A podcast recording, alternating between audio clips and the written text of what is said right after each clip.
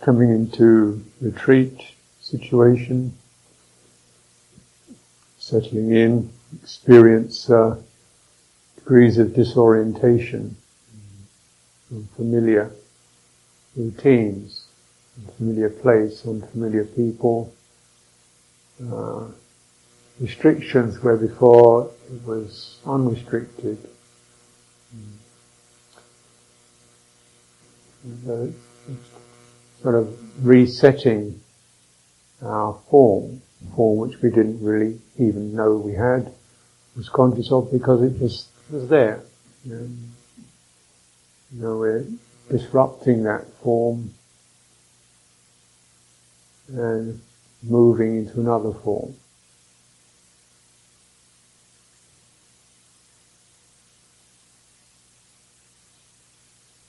There is a, a reason for this, not just to be cantankerous or make life difficult, it's to, to provide access to a more secure foundation than the form, the normal form provides. The normal form is very much uh, that which has been a, arose out of adaptation to society in general. Not people, um, but society. You know, people are obviously part of that, individuals, uh, but very often it's a whole kind of corporate, um, collective mythology or movement or meaning. And uh, so, by and large, societies uh, they're established around um, holding, uh, gaining, uh, acquiring, and defending property possessions. Binds us together around uh, possessions, around territory, around identity. We're this, we're not that we can get our stuff. And so this is held to provide one with a sense of satisfaction. One is replete with what the earth or uh, the air or the environment offers us. We're replete with that. And we're also protected from the privations of creatures, animals, other humans, and the weather and so forth. Seems quite a reasonable set of circumstances to provide us with a feeling both of security and comfort. And so we naturally orient around that. That's the model. And but as you contemplate that model, you begin to realize there's quite a lot of stress in it. Mm.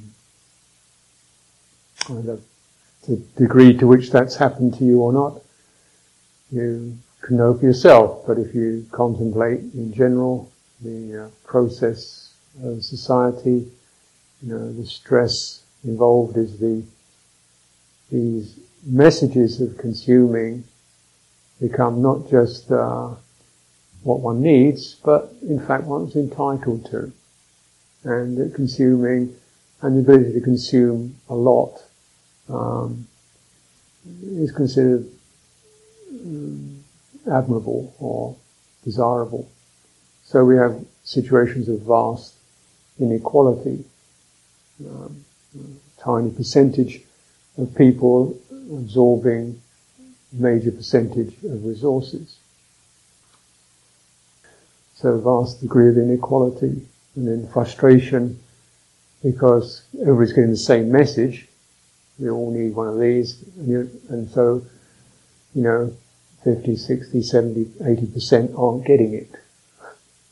So there's the frustration and the irritation and, and, resentment. And in a certain sense, then this builds in a lot of more defences to hold on against those other beings. Mm-hmm. More or less wiped out the animals, so they don't bother us too much anymore. It's just other human beings.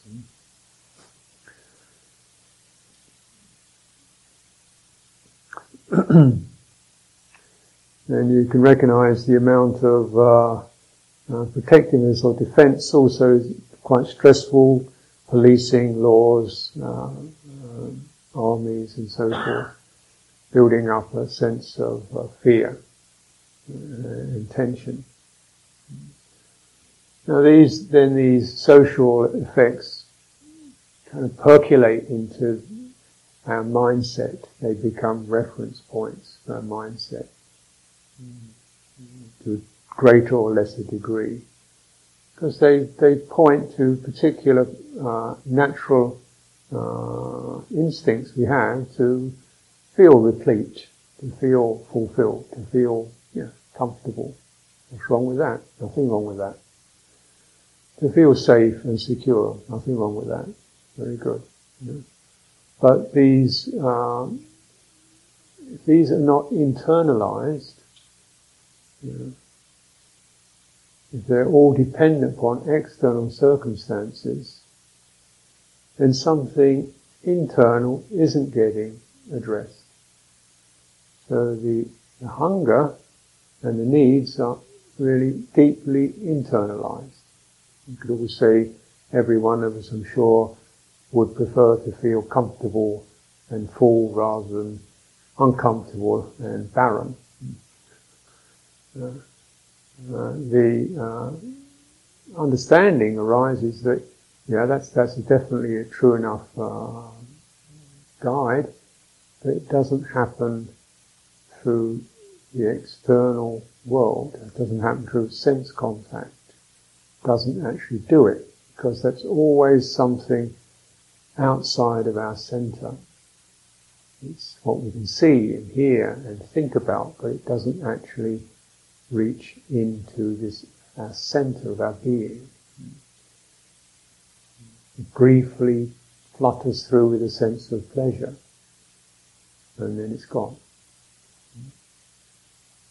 Doesn't mean we can't see things, feel pleasure, uh, see things we feel pleased by, taste things we feel pleased by.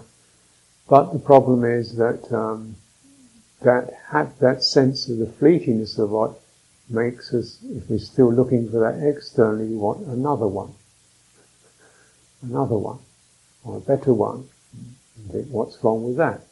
Well, there's a limit to how many more we can all have, particularly as there's so many of us.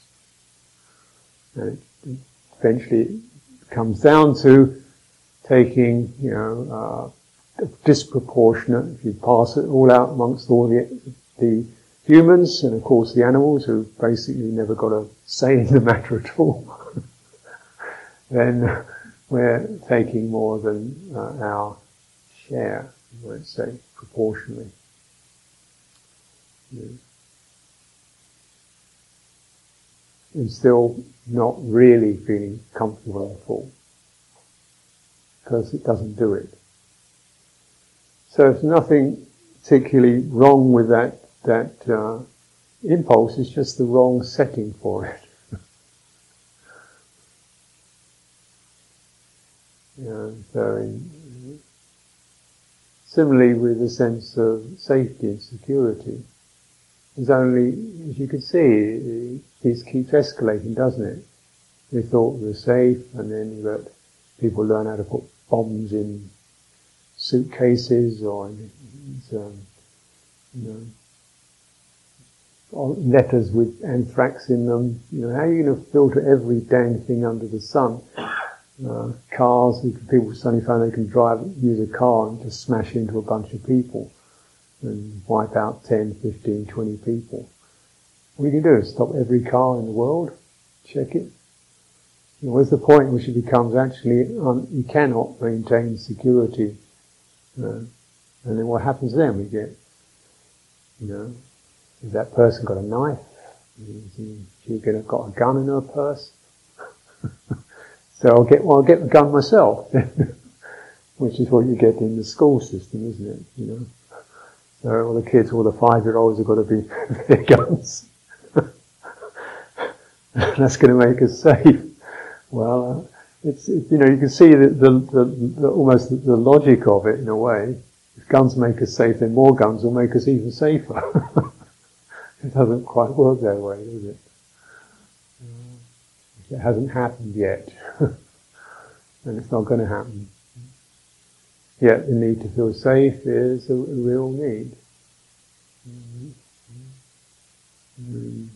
But where is it realized?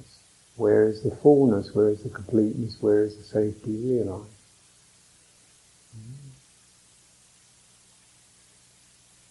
This is what I mean, center, refuge, uh, internal basis.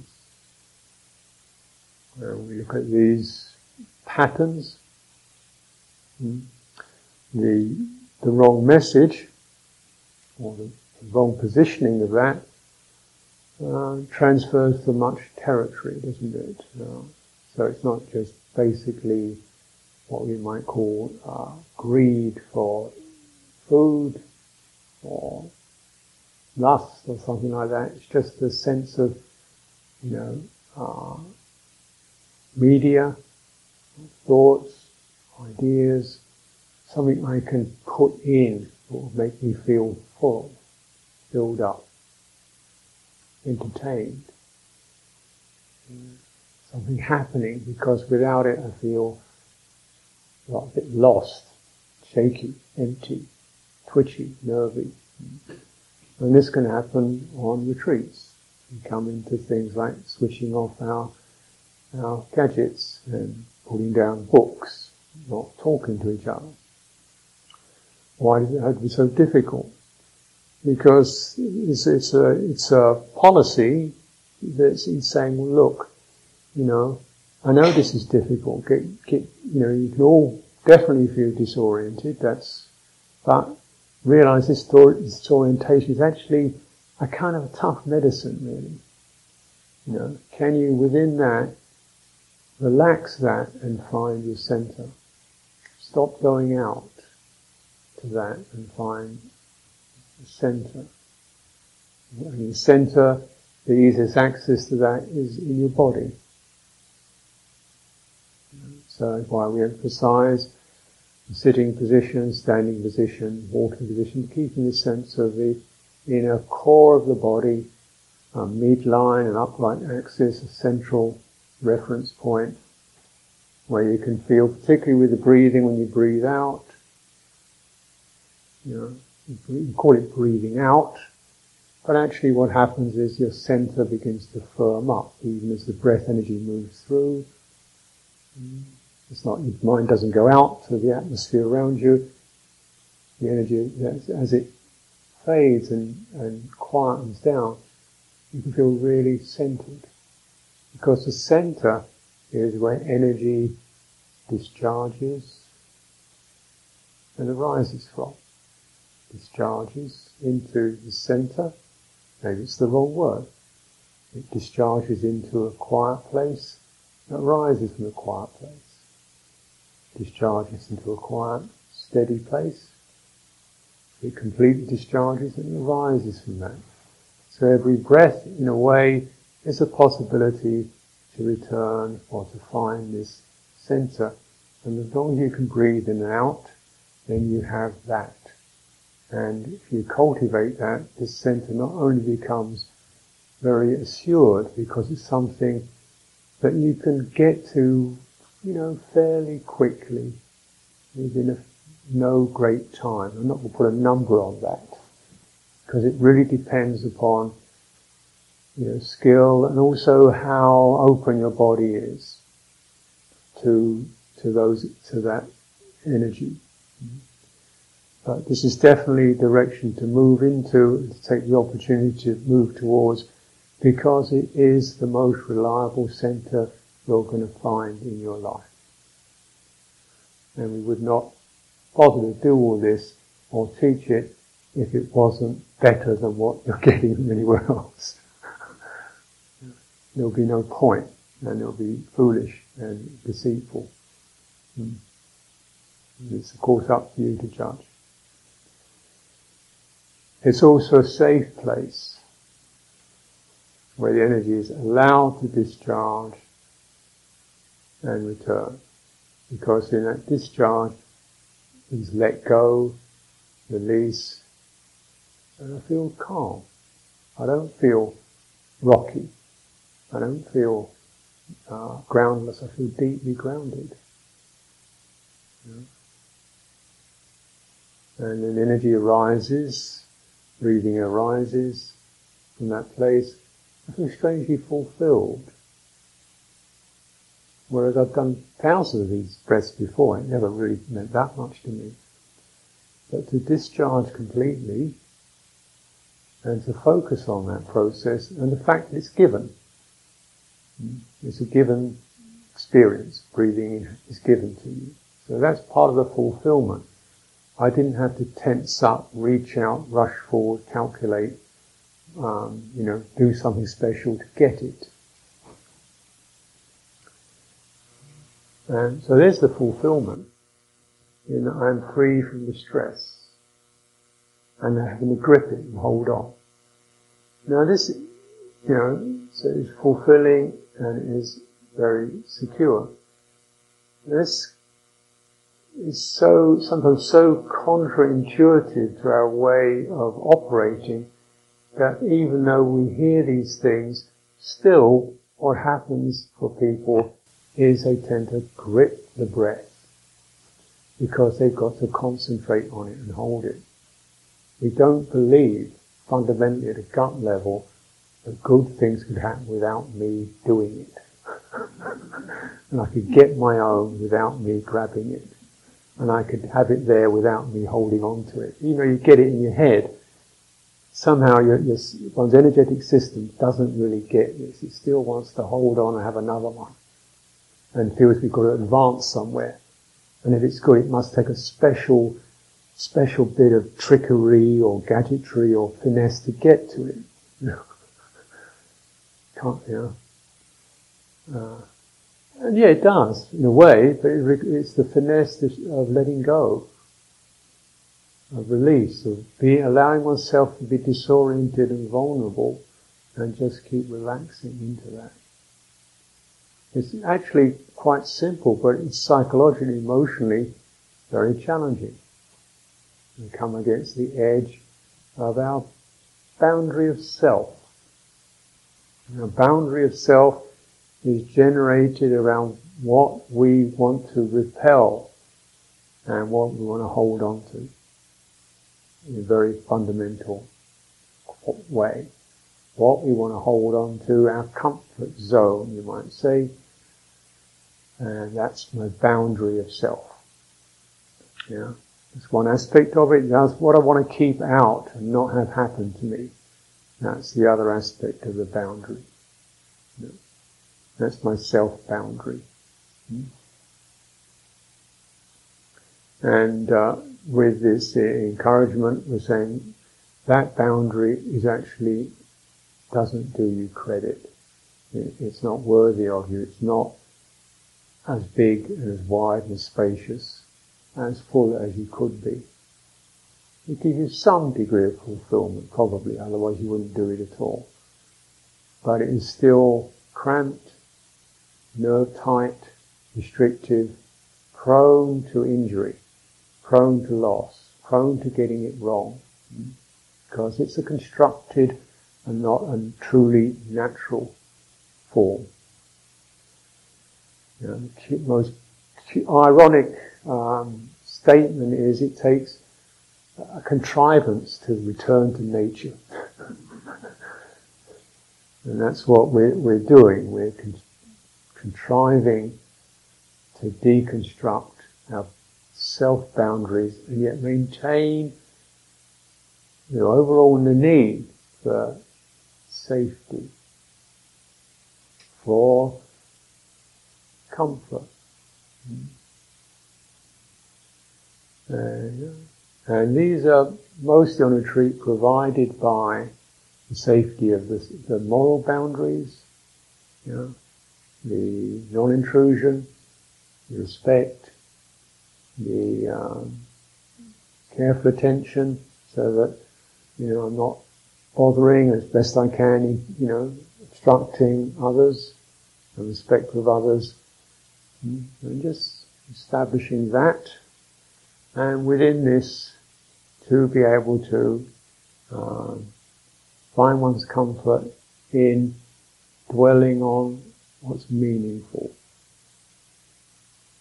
what's deeply meaningful. Um, be, for you it could be love, It could be freedom. It could be truth. It could be refuge. But it's always something that you have already. Um, otherwise, you wouldn't be able to word for it. You wouldn't have a feeling for it. And this may just be something you wish you had more of, or something stirs, and to dwell upon it. The skill of careful thinking is to really name what you really want. Yeah, to go past the frappuccino and um, whatever. what do these things signify?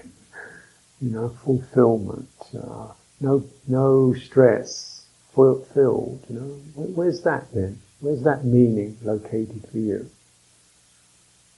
Uh, it's probably strange enough when you located, you say those words and you feel yourself go, oh yeah, there it is. You see, it's in your breath. Did you see what happened to your shoulders then? And your belly? There it was. But normally that's been triggered by the, you know, the, the frappuccino or whatever it was. Now instead of using a sense object to trigger it, we try to go directly to the felt sense of that. Uh, and let, let it come into you. Hold the meaning. Hold the meaning. May I be well. May I be free from stress and suffering. Uh, what would it be like to feel completely safe, welcomed, you know, and so forth. And breathe it. And help you. And the more that through that process and through practice, the more your breath body can lengthen and deepen and complete, those meanings become not just ideas but felt realities. Just as our stress and anxiety become felt realities and operate our nervous system and get us jumpy and make us feel tight and defensive. They work. They work perfectly. So what about turning the other way? the body and the mind are sympathetic.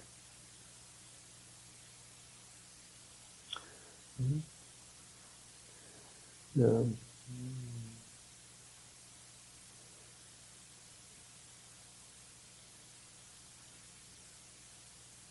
And sometimes you can touch into some of these particular trigger points. Is there anyone here who doesn't feel that they're the odd one out? They're different. Uh, they're the person who doesn't sit very well, or is a newcomer, or is a bit older, or hard of hearing, or can't stand very well, or legs aren't so strong, or whatever, you know, physical appearance, uh, so on. You know, everybody's the odd one out, but because there isn't anybody in.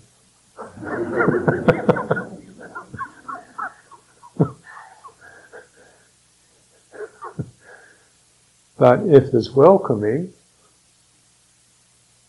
comes that sense of you know, being different, new, strange, one who can't quite make it, the one who's deeply neurotic, the one who's a control freak or greedy or craving or whatever it is, the one who's different from the others. That's what you can know. Yeah. That's what you can sense. You don't want to sense it, but you can sense that. That little piece, that's a boundary, right? That's a boundary that separates you. Separation is painful subject to fear, subject to tension. Okay, everybody experiences it from time to time, sometimes for a long time. Yeah. And as it becomes something that becomes familiar, it becomes yourself. And so you start to form in that. So you're always ready, you're always prepared to feel there's something wrong with me. I'm not as what I should because I am that. You know? And for sure, at some time in your life, somebody's definitely told you that. it's not a complete fantasy. People have ways of telling you something deeply wrong with you, it's your fault, and you should be another way. We do it to each other, we're good at that. That's the way society works in terms of getting everybody into a nice enslaved state, where they'll be quiet and passive and accept authority and so on. So, and then of course, you know, people do it to their siblings, their children, their partners and so forth. There's continual correcting process. Uh, we all get that, that experience, and if it happens uh, deeply, painfully, incisively, or repeatedly, you start to, you start to orient around it. That's the way the system is. Whatever whatever is most significant, uh, most painful, or most pleasant, or most familiar, most usual, you orient around that and you internalize it. That becomes yourself. The piece of territory that you most normally occupy becomes your place, becomes yourself. So this is how we get formed into these boundaried forms. And the boundary can be one of uh, fear, anxiety, worry. Mm. Mm. And inadequacy not got enough, not got enough. Have to work a bit harder to get enough. Have to reach out and get something in here. Not enough in here and uh, not welcome, not some, something wrong with me. You just notice in a day how those little triggers happen when you don't know what to do exactly. How much fluster goes on with that how much fluster to make sure you get it right and don't get it wrong. Am I doing the right thing? This is a monk. Is that right or wrong? This is a new place. Is this right or wrong? Am I arriving at, am I saying the right thing or the wrong thing? Right or wrong? Just cancel the word right and wrong and just sense is there fear? Is there greed? Is there aversion? That's what you want to know. It's not these triggers are completely, they're very relevant, but they're often using an incorrect, inaccurate language. When you use the word right, it's a very, very fuzzy term. We use it a lot, right and wrong. Well, what actually does it mean? what? It means I will not be blamed.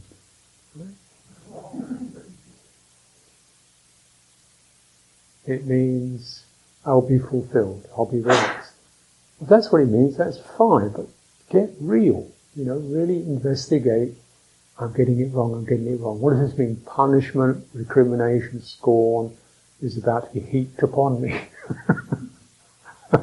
Exclusion, embarrassment is about to be heaped upon me. That's definitely frightening. Absolutely. Pause. Check it out. Check it out. This is a time to just stretch those boundaries a little. Take a risk. Doesn't mean you've got to do anything really wacky or wild. it's just noticing when these triggers start happening. What am I supposed to do? What am I supposed to do? What am I supposed to do? Am I walking in the right way? Am I walking? What's happening? Mind is affected by worry. Okay, let's just focus on that experience. What's what? because if I don't do it right, I won't get the right results. Let's take the word right out of it. And look at it again. Yeah? What he's actually saying, don't do it right.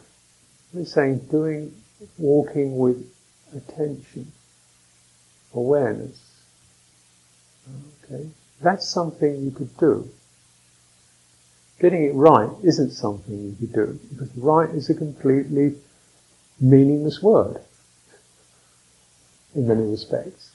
What it means is blame, loss, unfulfilled, stupid. That's what it means. So if we get down to that, what is actually the right way to walk is to walk touching into the sense of uncertainty, worry, controlling, and relaxing the boundaries. May I be well. May I be well. Within this, pausing, softening. There's a center in all this. And the tendency, the unclear or misguided tendency is when we feel we're not getting enough, getting it wrong, we go out to what does it say in the book? What's she doing? What's the sound the card? Oh, I'm trying to remember what I'm supposed to be. Uh, what do other people think? You know, we go out to where?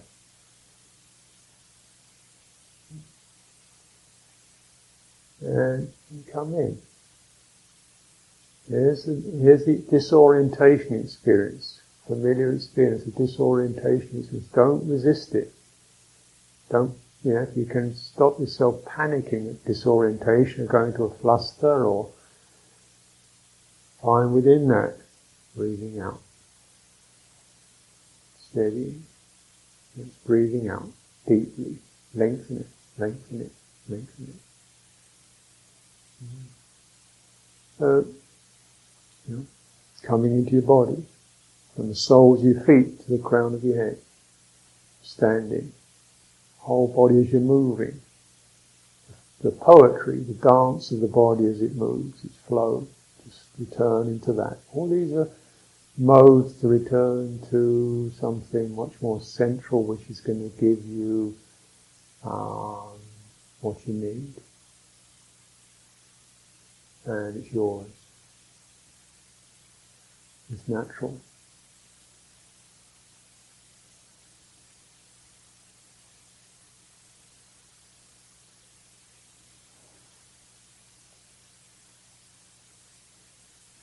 Stretching the boundaries, meeting the boundaries. These are not necessarily that clear what they are. That's another problem of this uh, ignorance or delusion, we don't really even see the walls.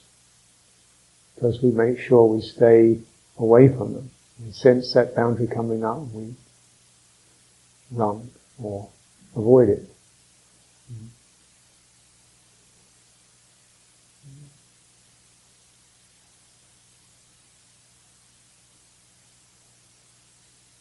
Sharing a situation with other people.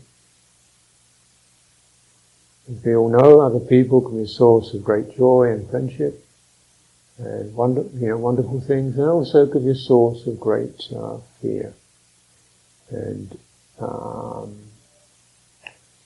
judgment by others, exclusion by others, you know, which we all receive at some time or another in our lives, chronically or uh, occasionally. And you'll experience that. As you know, it's extremely painful.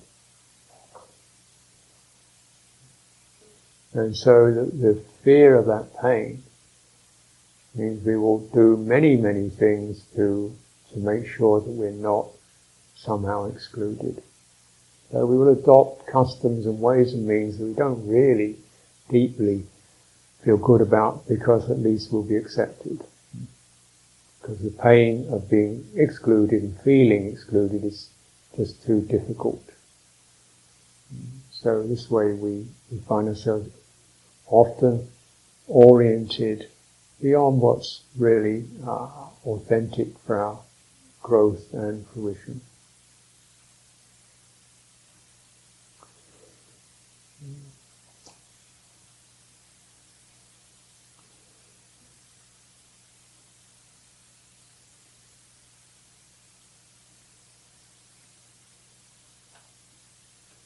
Notice that sense of, uh, uh, this is why sometimes people find it easier to be on their own. Because loneliness is not a feature of being in solitude, it's a feature of being with people who you don't feel comfortable with. You don't feel accepted with. You feel odd, alien, other. That's the difficult piece. Trees always accept everybody. You're fine with those. Dogs are pretty good if you make the right noises. It's pretty easy to figure out. Yeah. So often we find the world of nature a little more relaxing. The presence of other people, we might, they're not judging me now, but they might be. And if I do something like this, they certainly will be. That, that kind of apprehension.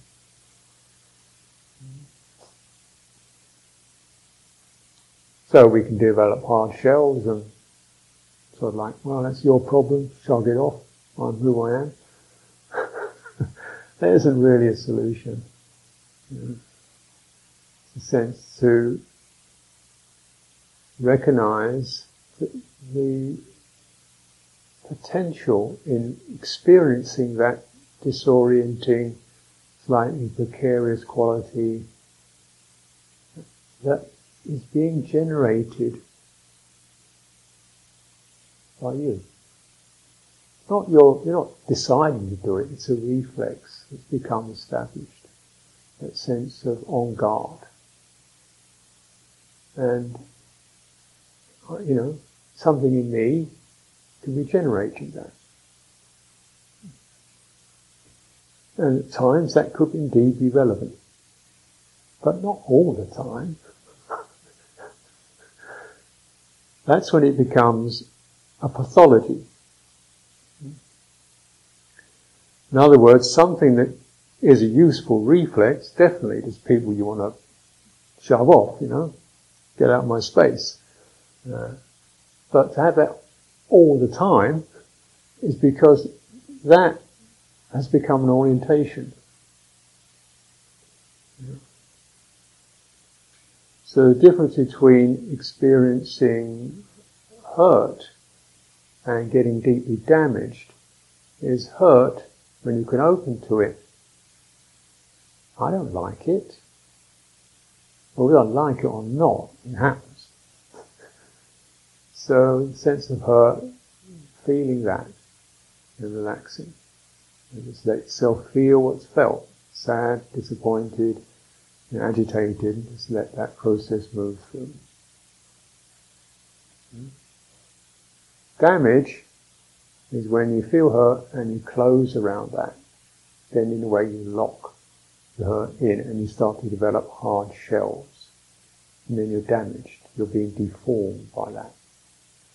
It's not possible in this life to go through this life without getting offended, abused, insulted and rejected. Uh, we're not in a dream world. And it's not something that I think is good or condone. I certainly do not wish to, to, to participate in any of that, but it happens, and it has happened. Now, is it possible, even as one sits and med- meditation, come into these territories, and maybe some of this stuff starts arising, and instead of defending in that contracting shut it down, shouldn't feel this way. Allow it to be felt. Shouldn't feel scared. Well, as soon as you start to orient around shouldn't feel what I'm feeling, that's called damaging.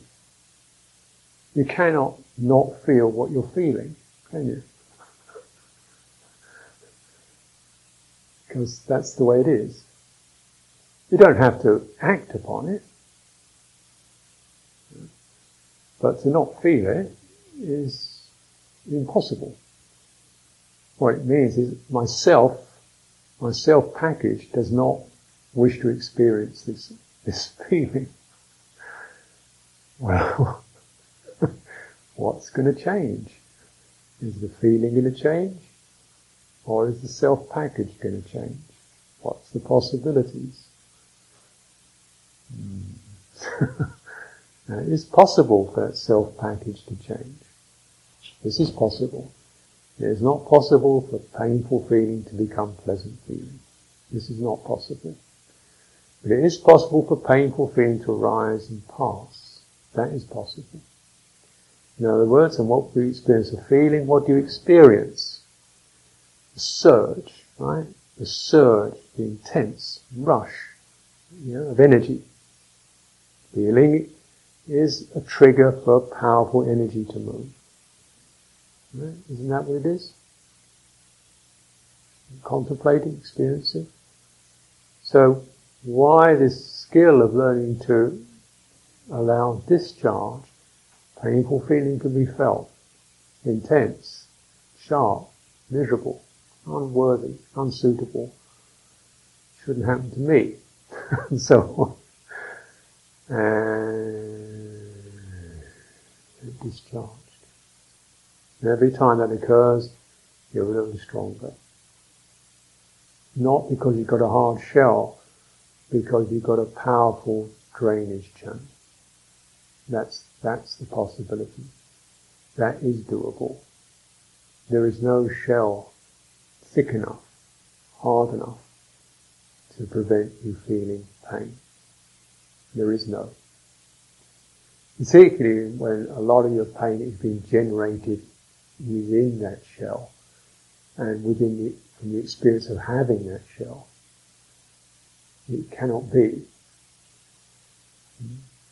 This is why, you know, the uh, image of our Dhamma practice is the vulnerable one. The, you know, homeless, uh, person with no weapons, very limited resources, the open road, the root of a tree not protected, no guarantees for comfort, food.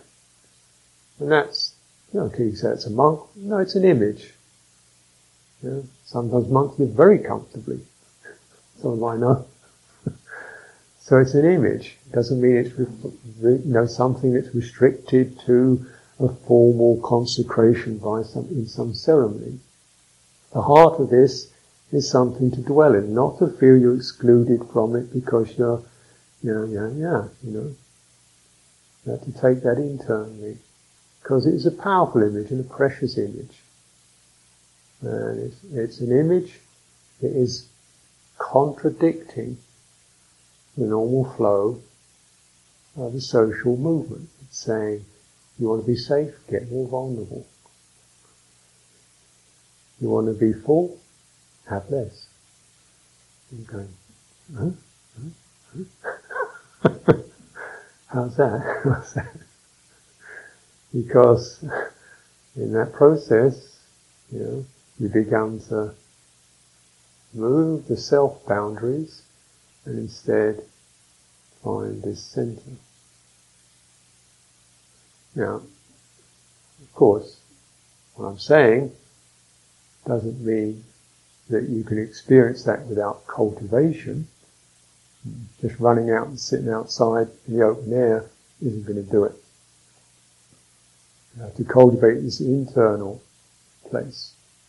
This is what we're cultivating in different ways. And so, as I said, and I'll say it again, the body and the mind are in sympathy.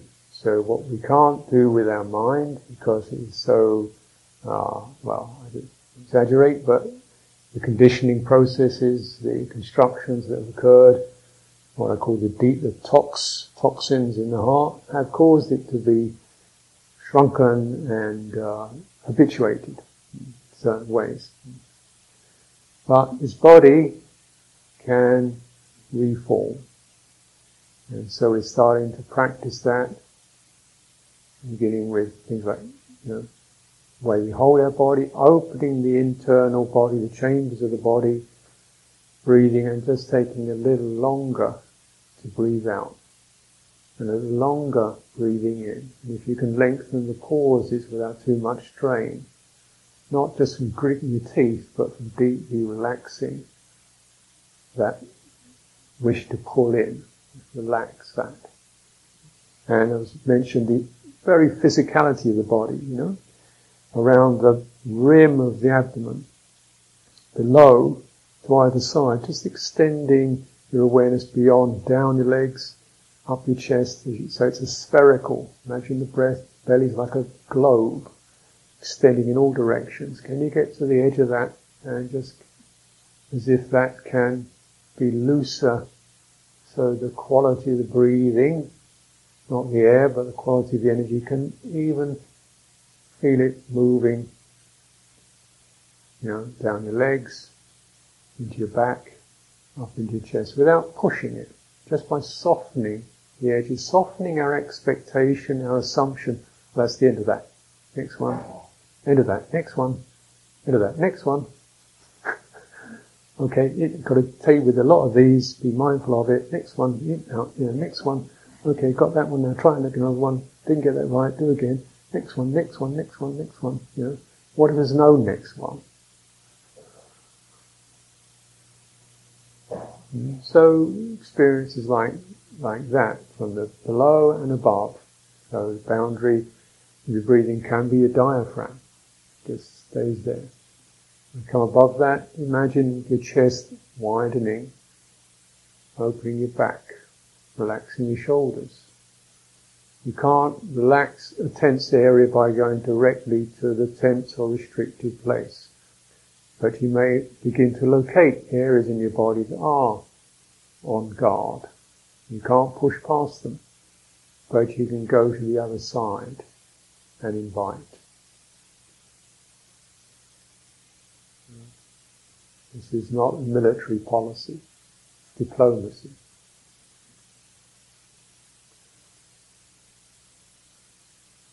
And not demand. What would it be like? And so are these, my own explorations and the way I understand it, we have a boundary diaphragm, we have another boundary collar, another boundary under the chin and jaw. These are areas which easily seize, seize up. And are associated with our stop go, hurry up, high impact living. They're kind of restriction places that get activated. Pulling in. So these areas to explore, investigate, and the quality of intention is not push past, but warm up. So we don't try and push past the boundary, we just warm our heart around it. And warm up around it. Yeah. Be more loving around it, not ask it to go away. Yeah. Everyone has these, internally and externally. Find your boundaries warm up around it. Don't be embarrassed by it. And that loving acceptance, our limitation, uh, is key intention. Allows things to soften. You cannot push past them. You can't trick them. You can't convince yourself not to have them. It's not a rational process or a process of will wise sense of goodwill, loving kindness, is getting its real deep training at this intimate place.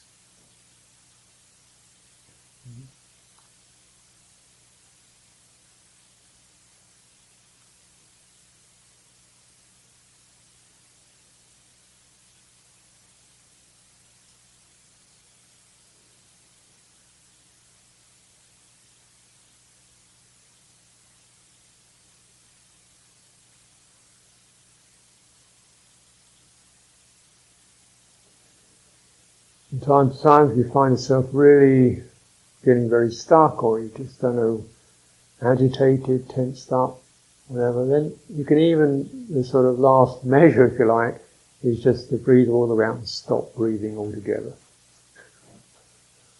Truly. That will shift your attention. Just deliberately restrain the in-breath. definitely you'll find some new focus arising. restrain your in-breath. Count five, six, seven, eight, nine, ten, and then just let go a little bit at a time. And you feel everything start to shake and uncomfortable, but it helps to reset when you've gone into a kind of gridlock of some kind. You can use the breathing like this, use the out breath, just pause, restrain.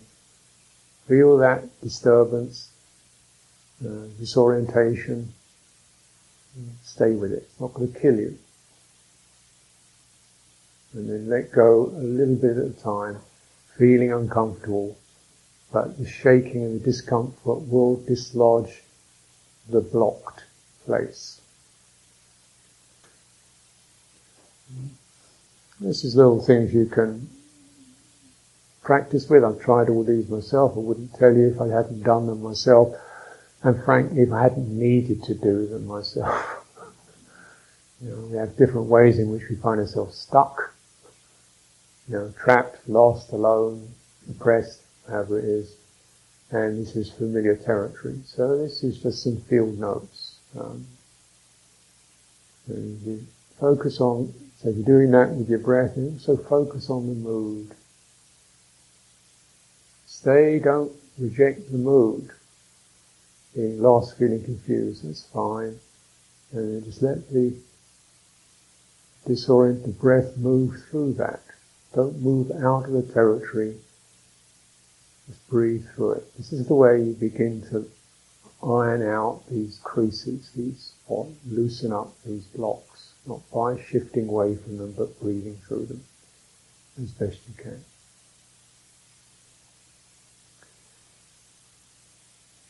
So let's take some time to practice, direct practice.